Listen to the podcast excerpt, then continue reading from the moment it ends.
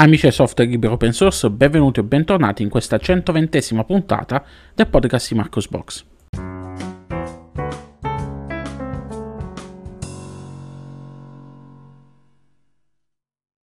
Rieccoci qui in questa nuova puntata del podcast di Marcos Box a commentare con voi le principali notizie del mondo del software libero open source delle ultime settimane appena trascorse.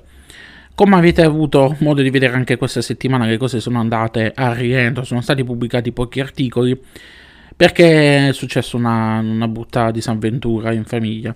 Eh, qualche, la scorsa settimana, la scorsa domenica ho dovuto far ricoverare mio padre per problemi eh, di salute e, mm, è stata una settimana in ospedale. Fortunatamente adesso l'hanno dimesso a casa anche se dovrà eh, avere un percorso di, di diciamo così, curativo che speriamo, speriamo, vada tutto per il bene e quindi che non, non ci siano intoppi. Comunque eh, dovrà stare sotto controllo per diverso tempo. Eh, poi, come vi avevo accennato anche nella scorsa puntata, il computer mi si era azzoppato e, mm, e quindi ho dovuto anche aspettare eh, che mi arrivassero le componenti nuove. Eh, fra parentesi, ho appena scoperto che c'erano anche.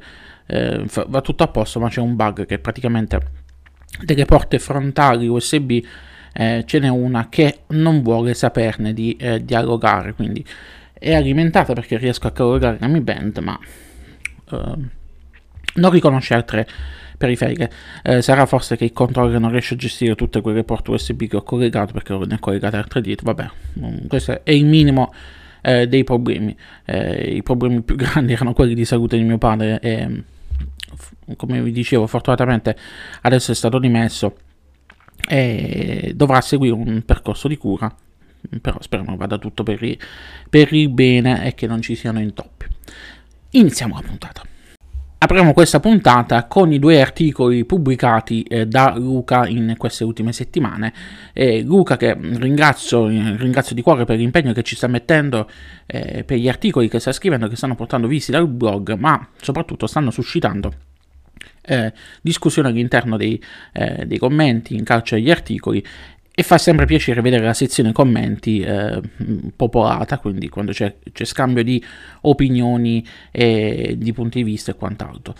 Eh, il primo articolo pubblicato da Luca riguarda l'utilizzo di Telegram e ha un titolo. È sicuro utilizzare Telegram? Sì o meglio, puntini puntini. Eh, perché fa questo articolo Luca? Perché eh, sapete bene, il fondatore di Telegram è il russo Pavel Durov, eh, che è fondatore anche del famoso social VK. Eh, perché viene suscita la domanda? Perché viene, questa domanda è molto di attualità in questo periodo? Perché, come ben saprete, ci sta ehm, una serie di, eh, ci, ci, sono una serie di boicottaggi di eh, software eh, di origine russa, eh, famoso il caso recente eh, dell'antivirus Kaspersky che ehm, è stato adesso eh, cacciato, è stato eh, rimosso per ordine del governo eh, dalle infrastrutture pubbliche, da tutte quante le infrastrutture pubbliche dove veniva utilizzato. E uno si fa una domanda, e a questo punto conviene utilizzare Telegram, è sicuro? Andate a leggere l'articolo, non vi spoilerò niente, e comunque sì, alla fine è un software sicuro, eh, sia dal punto di vista eh, di collegamenti con il governo russo, eh, sia dal punto di vista anche della, della crittografia, anche se non è eh, la crittografia ehm, che ci piacerebbe eh, avere su un software di questo tipo. L'altro articolo pubblicato da Luca è un nuovo hands-on eh, dedicato questa volta a Zorin. Zorin è una eh, distribuzione eh, derivata da Ubuntu che si basa sul ramo LTS di Ubuntu che va a ehm, applicare una serie di eh, correttivi all'interfaccia desktop con una serie di estensioni per renderla più gradevole e meno problematica per chi si avvicina per la prima volta a una distribuzione Linux. Integra anche eh, alcune soluzioni mutuate da, eh, da, altri, da, altri, desktop environment, ad esempio eh, va a prendere eh, la possibilità di eh, dialogare con uno smartphone Android con una sua applicazione che è eh, derivata da KDE Connect e fa fare anche qualche altra cosina. Qua e là, va a infarcire di, di software ehm, e va a migliorare, diciamo così, il parco, il parco software preinstallato con software più recente rispetto a Ubuntu, ad esempio, guarda caso con eh, il suo PPA eh, dedicato eh, che contiene l'ultima versione ad esempio di, di LibreOffice eh, ma anche di, di, altre applicazioni. Ve ne ho parlato già diverse volte di questa distribuzione e adesso ne parla anche eh, Luca e ci dà il suo punto di vista. Andatelo a leggere e fatemi sapere che cosa ne pensate. Per ragione di tutti quanti gli utenti Linux Mint ma anche per tutti quanti quegli utenti che amano eh, Cinnamon, Clemente Lefebvre ha annunciato il rilascio della versione stabile di Linux Mint Debian Edition 5, nome in codice ELSI. E per chi non conoscesse questa distribuzione, si tratta di una edizione particolare di Linux Mint basata sul ramo stabile di Debian, da qui il nome eh, Debian Edition. L'obiettivo di Linux Mint Debian Edition è quello di garantire che Linux Mint possa continuare a fornire la stessa esperienza utente nel caso in cui Ubuntu dovesse eh, un domani scomparire. Questa nuova versione di Linux Mint è basata su Debian 11 Busai e utilizza eh, l'ultima versione stabile di eh, Cinnamon, il desktop environment di casa Mint. Se avete eh, installato la precedente beta di Linux Mint Debian Edition 5 non sarà necessario reinstallare la distro ma eh, basterà dare eh, una serie di comandi da terminale che trovate su Marcosbox e aggiornare diciamo, tutto. È una distribuzione mm, carina io in passato l'ho utilizzata eh, da un senso di stantio però di solidità al tempo stesso. Eh, stantio perché ehm, eh, sapete c'è sempre questa, questo fatto che uno ci prova una Debian stabile, dice, è una cosa un po' vecchiotta. Eh, poi Cinnamon ci mette del suo con quel suo tema orribile verde, lo sto vedendo adesso con lo schermo nuovo che ho preso qualche giorno fa. E quel verde adesso con questi colori che sono più saturi di questo display fa ancora più schifo.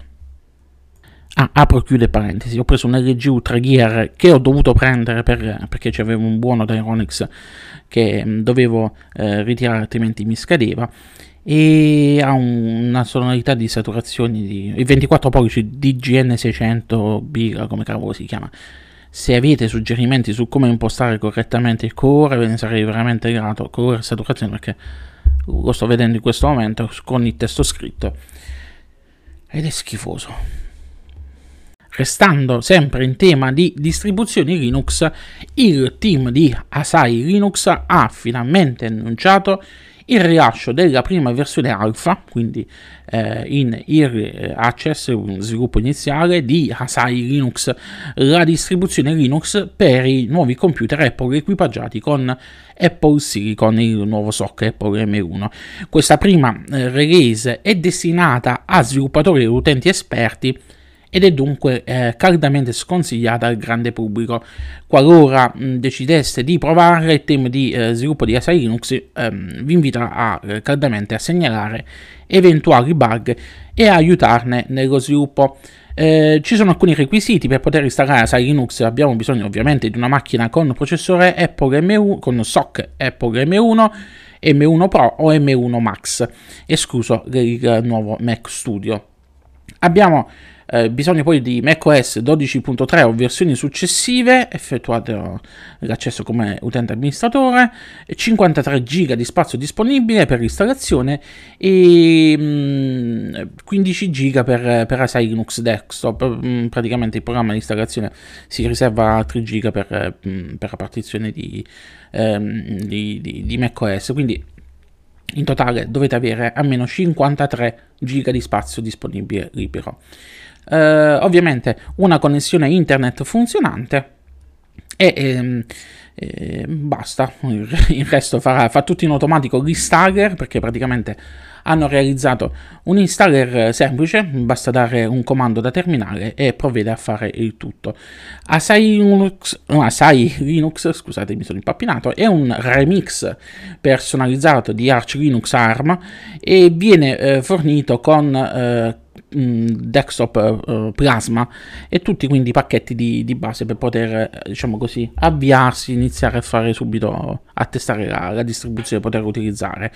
Um, quali sono le cose che funzionano? Trovate la lista su, su Marcosbox, eh, le cose principali come i wifi, le porte USB, ehm, ehm, la tastiera, l'Ethernet, il lettore di, di schede SD card, le jack per le cuffie, eh, quello quasi funziona, potrebbe essere trapagante, però diciamo le cose principali ci sono. Quello eh, che ehm, non ancora funziona ma eh, sono in arrivo sono ehm, il, ehm, il, supporto al USB 3, eh, gli altoparlanti e il controller del display, quindi per il controllo della luminosità, della retroilluminazione, VSync e quant'altro.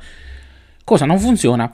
Eh, ci sono tante cose che ancora non funzionano come la DisplayPort, la Thunderbolt, ehm, il Bluetooth, l'accelerazione GPU, Uh, il Neural Engine e qualche altra funzionalità che vabbè andate a, a leggere eh, su Marcosbox inutile che vi sto a leggere eh, cosa c'è e cosa non c'è anche perché poi queste cose eh, variano molto eh, quindi come, come, come, gli, come, gli, sviluppatori di Asa Linux ci mettono le mani questa lista potrebbe essere invalidata e potrebbe cambiare il tutto.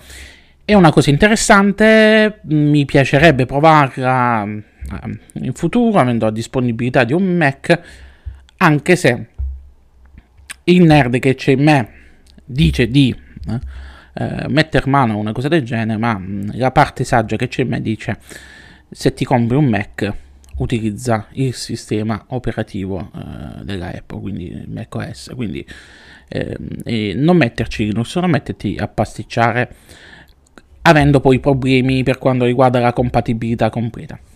Lo so, è una cosa brutta detta da me che sono uno di quei nerd della prima ora, però sto diventando un po' vecchiotto, sto diventando che se una cosa funziona non la toccare.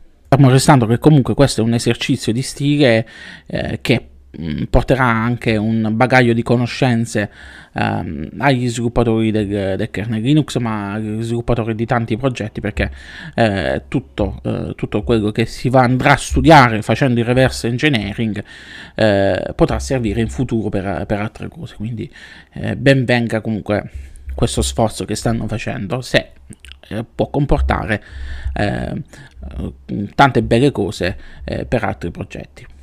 Prima abbiamo parlato di Asai Linux che eh, fa utilizzo eh, di eh, Plasma come desktop environment e restiamo sempre in tema eh, KDE con una notizia riguardante Ocular, il popolare lettore PDF multipiattaforma nonché visualizzatore di documenti universali di KDE che è diventato il primo programma per computer con certificazione ecologica. Può sembrare strano, ma eh, nel febbraio del 2022 Ocular ha ricevuto il Blue Angel Ecolabel, scusate, eh, l'etichetta ambientale ufficiale assegnata dal governo tedesco. Ehm, eh, è una certificazione introdotta nel 1978 del marchio ambientale più antico al mondo. Ocular è dei primo prodotto software ad essere, equipa- ad essere certificato con il suo sigillo. E oltre a questo, è anche il primo programma per computer eco-certificato in assoluto tra le 30 eh, organizzazioni del Global Eco Living Network, ehm, network di cui eh, Blue Angel è membro e mm, rappresenta oltre 50 paesi.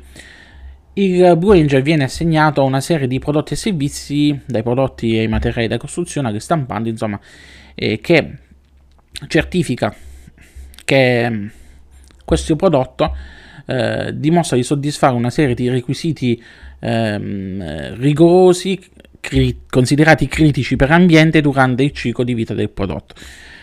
Questi includono anche la trasparenza nel consumo di energia quando si utilizza il software, per esempio nel caso di Okura, mentre si legge o si annota un PDF, o la capacità di eseguire l'applicazione su hardware vecchio di almeno 5 anni.